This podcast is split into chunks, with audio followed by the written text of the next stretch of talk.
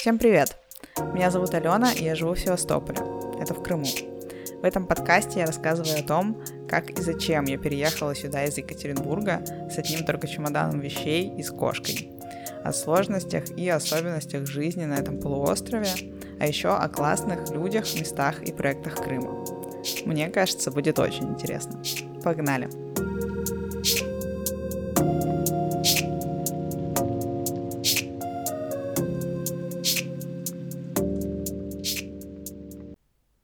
На тот момент, когда я записываю пятый выпуск этого подкаста, я живу в Севастополе уже чуть больше года.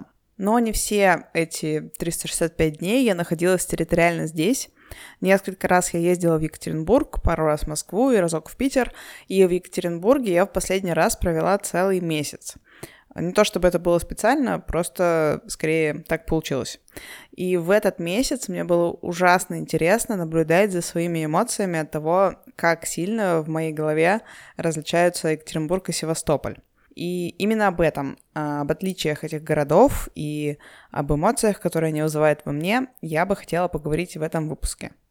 Спойлерну сразу, что он получился такой эмоциональный, рефлексивный и максимально личный. Ну, в принципе, все как я люблю. Поэтому, если вас это не смущает, то слушайте дальше.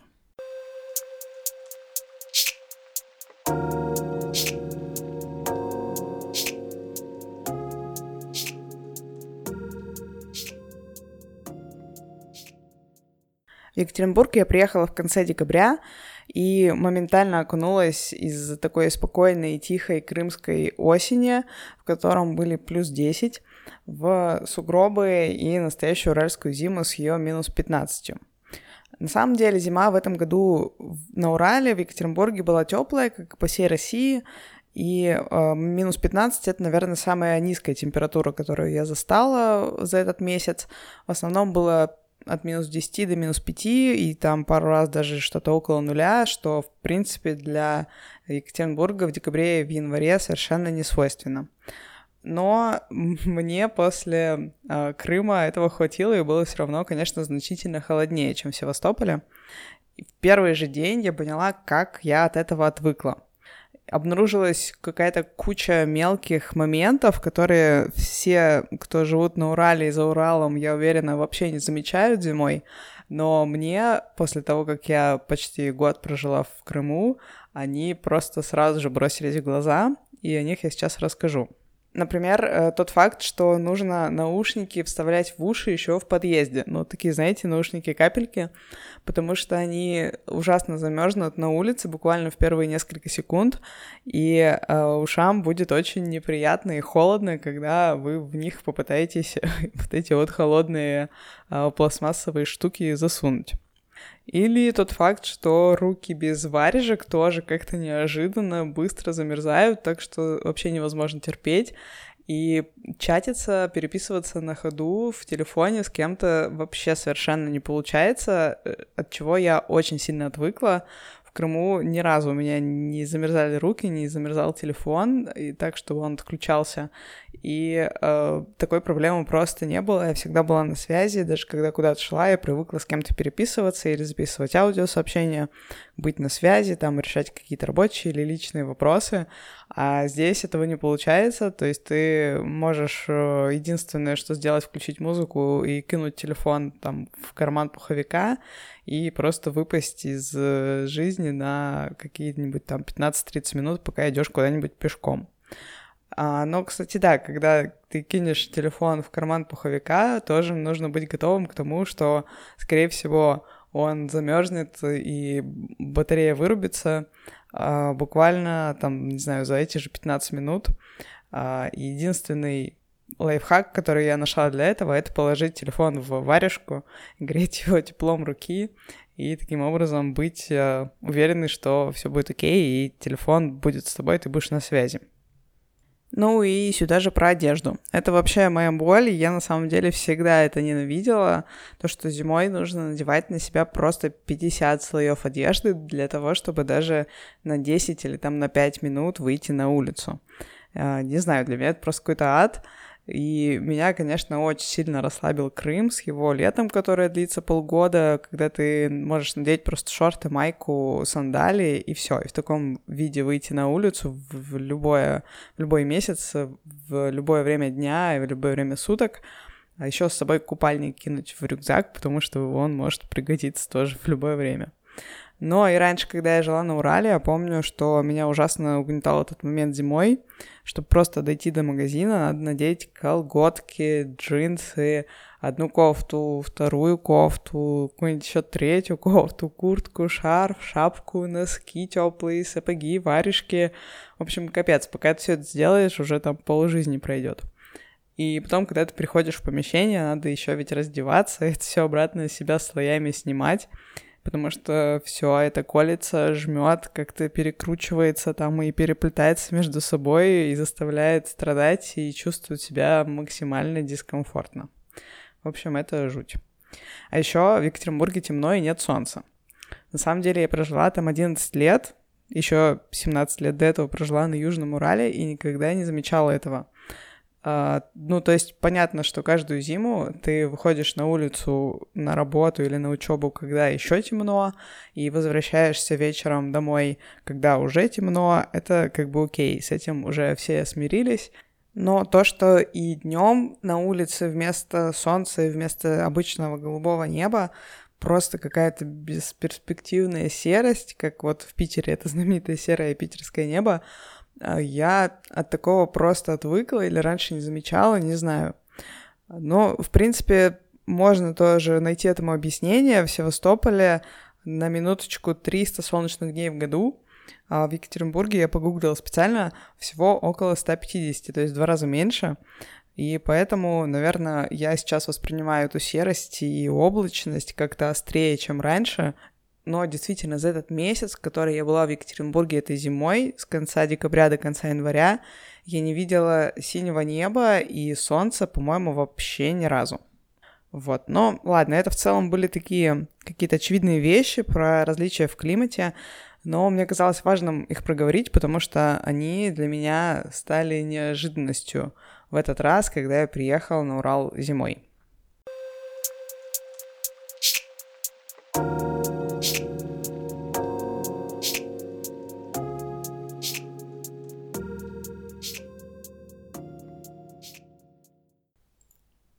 На самом деле я готовилась записывать этот выпуск два месяца назад, когда вот эти все рассуждения о зиме и холоде еще были актуальны, но чертова прокрастинация не дала мне его записать сразу же, поэтому э, сорян, что вы вынуждены слушать это только сейчас. Но если говорить про что-то более актуальное, то это, конечно, коронавирус — Думаю, вы без меня все знаете, что в мире объявлена пандемия коронавируса. Практически во всех странах вводятся меры безопасности, чтобы не дать ему распространиться. И в России сейчас, по крайней мере, на момент записи этого выпуска, объявлен режим повышенной готовности к ЧС. Ну и тоже понятно, что все люди абсолютно по-разному реагируют на эти новости. Кто-то считает, что это чрезмерная паника и там бессмысленная шумиха. Кто-то всерьез спасается за свою жизнь и там закупает продукты на целый месяц, готовится закрыться в бункере и переждать всю эту эпидемию. А я придерживаюсь той точки зрения, что пандемия — это на самом деле не шуточки.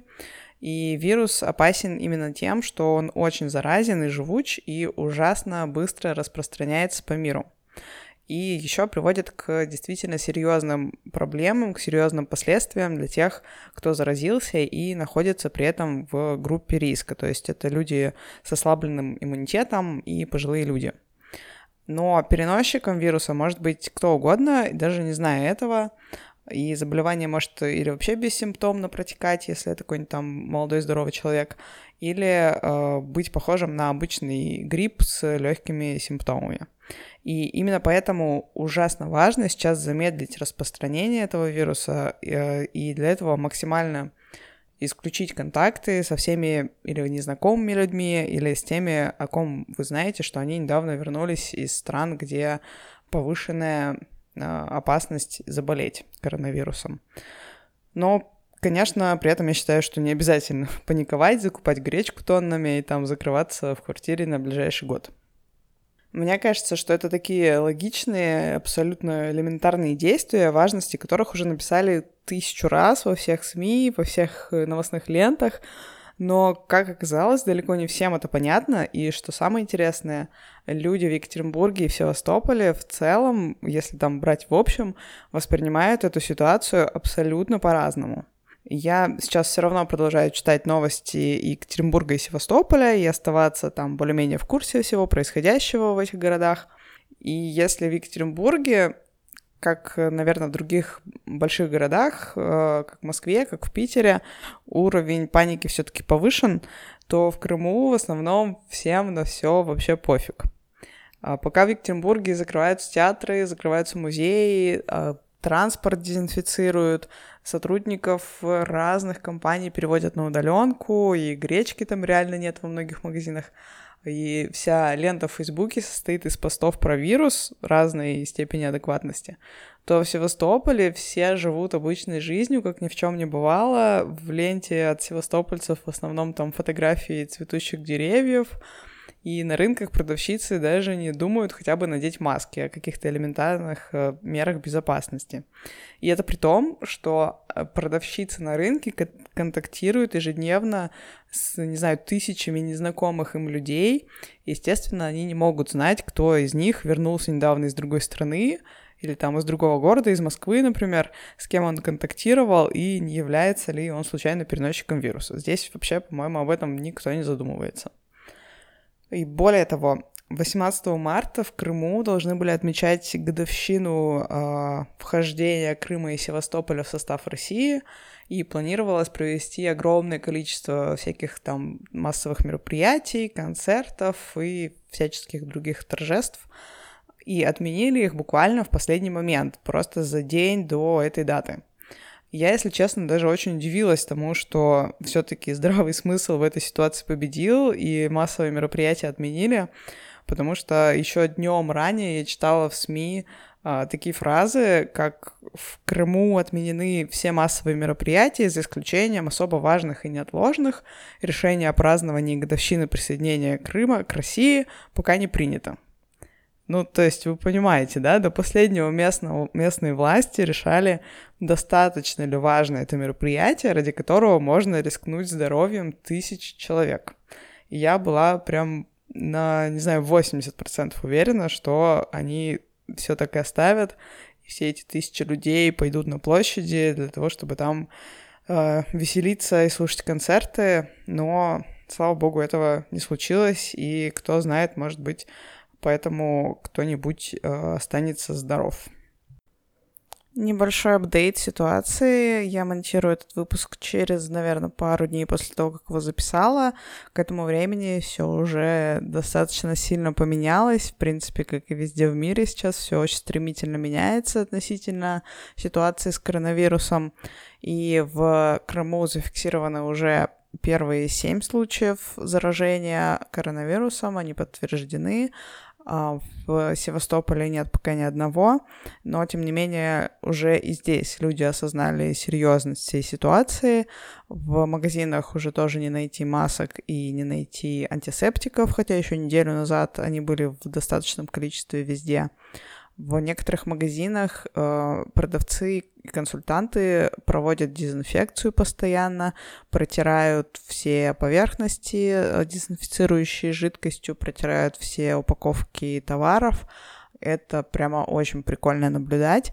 А что творится на рынках, пока я не знаю, не ходила туда еще, наверное, уже недели две, и как-то особо нет желания, маски у меня нет, потому что я не успела купить, а идти в очень сильно людное место, без какой-либо защиты, мне не очень сильно хочется.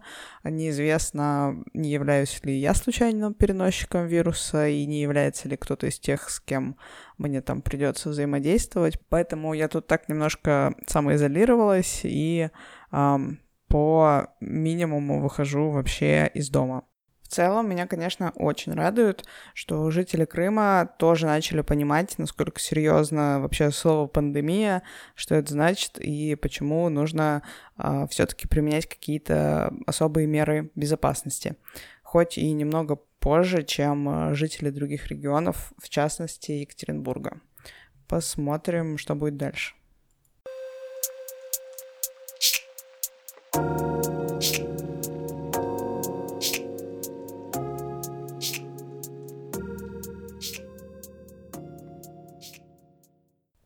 Вообще люди — это тоже одно из различий Севастополя и Екатеринбурга. Ну или не столько люди, сколько мое отношение к их наличию или отсутствию. А, дело в том, что живя в Севастополе и работая удаленно, я ужасно привыкла к тому, что людей рядом нет, и мне не надо ни с кем физически взаимодействовать, разговаривать и находиться рядом. И мне, э, это важно отметить, так абсолютно комфортно, спокойно и хорошо. Э, я и до переезда чувствовала себя наедине с собой абсолютно нормально. Мне было классно, весело, интересно, не скучно. Я несколько раз путешествовала в одиночестве, ездила на концерты там в разные города и так далее. Но за этот год я привыкла, что большую часть времени я нахожусь дома одна, работаю, э, с коллегами взаимодействую по переписке или там иногда в скайпе мы созваниваемся. И если там даже иногда мне становится как-то скучно дома, надоедает обстановка, я иду работать в какую-нибудь кофейню, но все равно там я тоже редко с кем взаимодействую, продолжаю сидеть с ноутбуком и в таком одиночном хоум-офисе в целом каждый день. Поэтому, когда я приехала в Екатеринбург в декабре, и пришла работать в редакцию, то есть я не брала отпуск, а также продолжала работать, но раз уж я была в городе, не было смысла сидеть дома, поэтому я работала из редакции, а это было для меня супер непривычно. И в первое время для меня было очень в кайф то, что вокруг куча людей. А, в редакции стоит всегда такой гул голосов, кто-то с кем-то что-то обсуждает, какие-то новости, а, какие-то текущие новости, какие-то срочные новости, какие-то большие тексты, кто-то разговаривает по телефону, берет комментарий. В общем, в open space это все слышно всем, и вот такой какой-то э, пчелиный улей, можно сказать, э, в котором кипит жизнь. К этому надо привыкнуть, в этом нет в целом ничего плохого. Я думаю, что так устроена работа во всех более-менее крупных новостных э, редакциях, изданиях. И в первые дни я ужасно радовалась этому, потому что я снова могу ощущать себя частью этого большого процесса, ничего не пропускать, моментально узнавать новости в ту же секунду, когда и все остальные в редакции, еще до их публикации на сайте могу задать какой-то уточняющий вопрос, и мне сразу же ответят, и не надо ждать, пока человек... А, не надо ждать, пока, во-первых, я сама наберу сообщение, отправлю его, потом человек найдет время его прочитать, найдет время набрать ответ, э, что-то мне написать в ответ и так далее. И в ситуациях, э, когда какие-то срочные новости или авралы, вот всякие вот эти вот типа 30 секунд или минута времени между вопросом и ответом бывают действительно критичными. Поэтому очень, очень важно быть оперативно со всеми на связи. И особенно было прикольно то, что я могла физически подойти к дизайнеру, буквально на пальцах объяснить, что я хочу, какая инфографика мне нужна, нарисовать там на бумажке ручкой примерно, что я хочу видеть, и не пытаться как-то текстом в сообщениях выразить свою мысль, а, как приходилось делать, когда я работала удаленно. Это, наверное, было самым ценным вообще моментом работы э, физически из редакции. А, в общем, наверное, первую неделю я очень кайфовала от того, что я снова в офисе, и все так удобно, все рядом. Но буквально со второй или с третьей недели все те моменты, которые меня изначально радовали, начали меня раздражать. То, что все орут, от этого никуда не спрятаться. То, что все пользуются тем, что я рядом, и периодически задают мне всякие вопросы, подходят ко мне с какими-то, не знаю, просьбами, и мне приходится отвлекаться от того, что я делаю, отвечать на эти вопросы и так далее. Например, когда у человека там не получается что-то как-то выложить в соцсети, какая-то проблема, а, и я рядом, он, естественно, сразу же идет ко мне и просит помочь ее решить. И я уверена, что если бы меня не было рядом, и нужно было бы мне писать с этим вопросом, то человек, скорее всего, просто дополнительные там 30 секунд или минуту времени потратил на то, чтобы потыкаться и самому понять, как это все сделать, потому что это намного проще, чем там мне писать, что-то объяснять, скидывать скрины и так далее. Разобрался бы сам, нашел бы там какие-нибудь нужные кнопки, и я бы даже никогда не узнала, что такая проблема у него была. А так э, я физически рядом, и, конечно, проще спросить у меня, что делать. А, в целом мне было вообще не сложно объяснить и помочь, конечно, но а дело в том, что в этот момент я отвлекалась от какой-то другой работы, которую я делала, и э, таких мелочей в течение дня было очень много, и, в общем, все это приводило к моей такой глобальной усталости в конце дня и раздражительности, и, ну, это все накапливалось просто от общения с людьми к концу всего моего нахождения в Екатеринбурге, к концу этого месяца, я просто ужасно соскучилась по спокойным будням моей удаленной работы, когда я сижу одна в комнате перед ноутом, рядом кошка, тихо, спокойно, никто не орет, не выясняет отношения, все окей. То есть я понимаю, что это все, наверное, сейчас происходит в редакции, там все орут и кипишат, и там какие-нибудь авралы, но просто я этого всего не вижу и вижу только результат и нахожусь как бы вне этого общего рабочего хаоса. А, в этом есть, конечно, и минусы, но плюсов для душевного равновесия однозначно больше.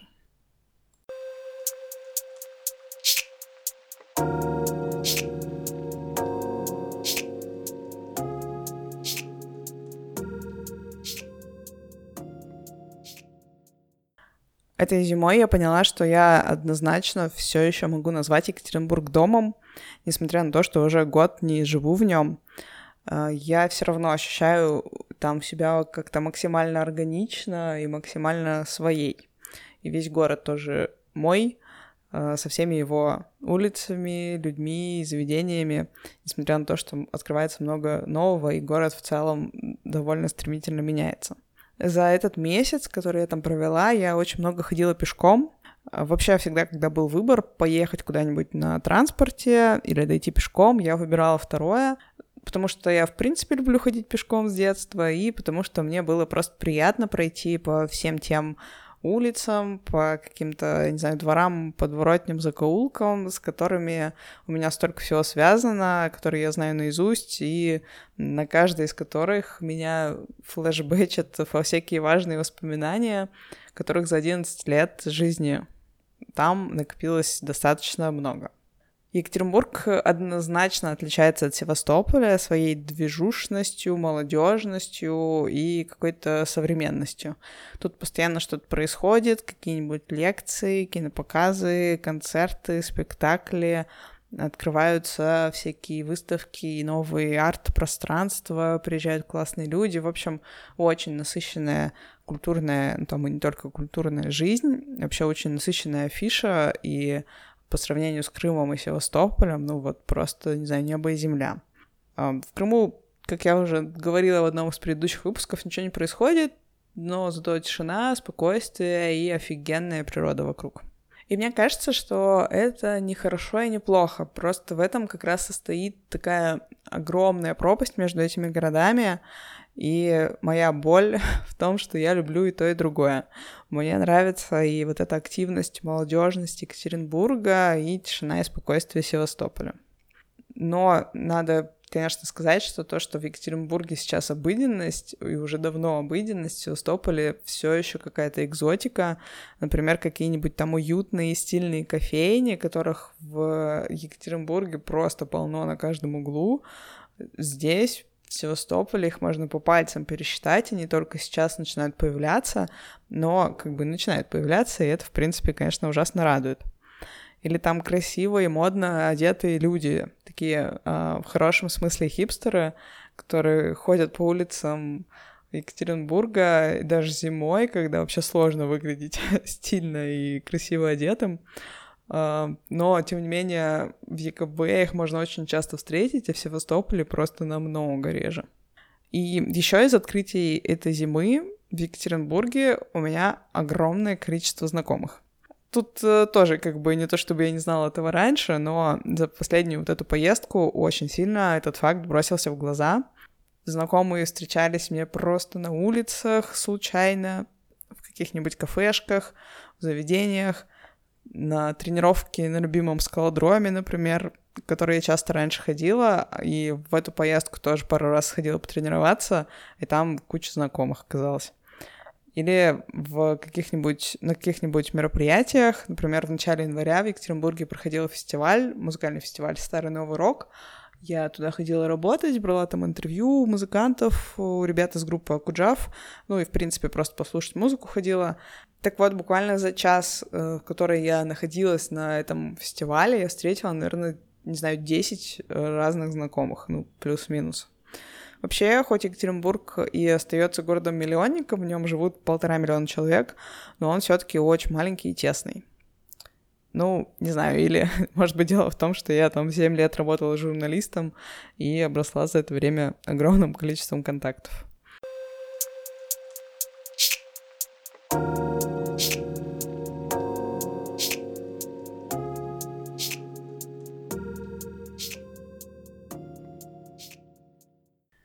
А еще, мне кажется, есть одна очень важная штука, и она случается не со всеми городами, это то, чувствуешь ли ты габариты города. Сейчас попытаюсь объяснить, что я имею в виду.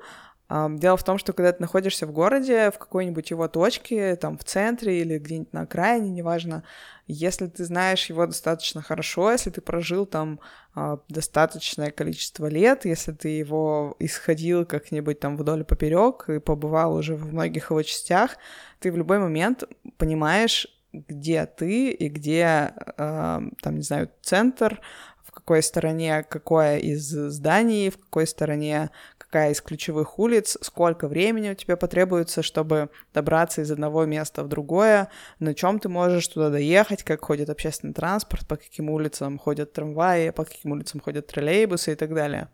Вот у меня с Екатеринбургом это абсолютно четко работает находясь, мне кажется, в любой точке города, я понимаю, где я, а, и нет такого, что я просто там, типа, in the middle of nowhere, и не знаю, как мне добраться до центра, для этого мне надо погулить. Такого не случается практически, и у меня в голове постоянно как будто загружена карта Екатеринбурга, и я могу легко из любого места в любое место добраться. С Севастополем у меня пока еще не так. И я, наверное, только сейчас начинаю э, а, все больше чувствовать его вот эти вот габариты.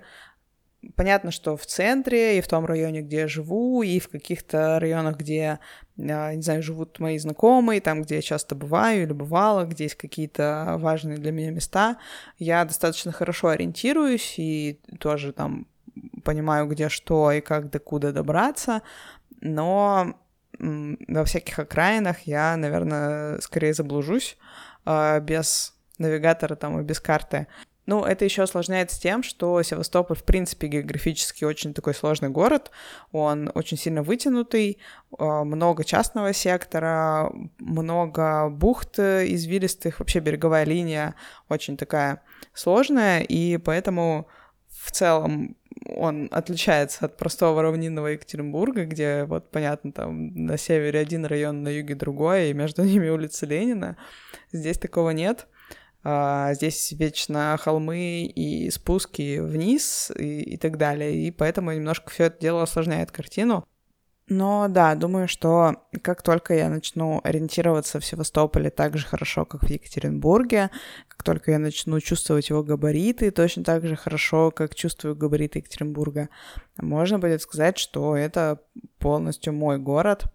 И на самом деле мне кажется, что уже не так долго осталось до этого момента.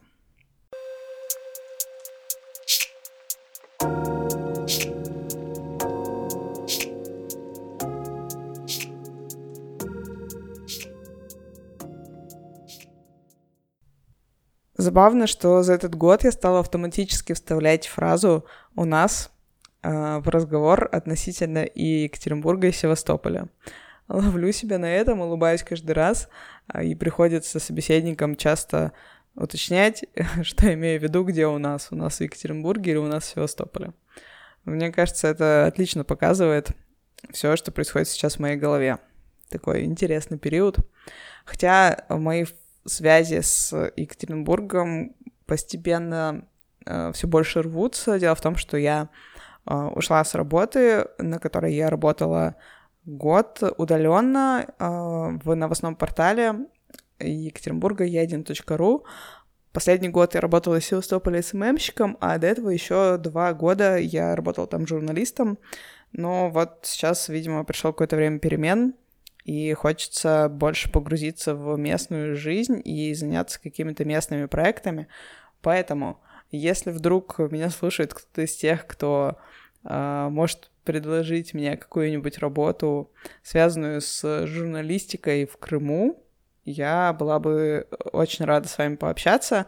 Пишите в личку, все ссылки на мои соцсети будут в описании к этому выпуску. И вообще в целом оценивайте выпуск, ставьте звездочки в Apple подкастах, а, пишите комментарии на любых платформах, на которых вы слушаете этот выпуск. Мне будет очень приятно. Подписывайтесь, делитесь с друзьями. Спасибо всем, кто дослушал его до конца. Надеюсь, что следующий выпуск выйдет не через э, полгода после этого, как случилось с пятым. thank you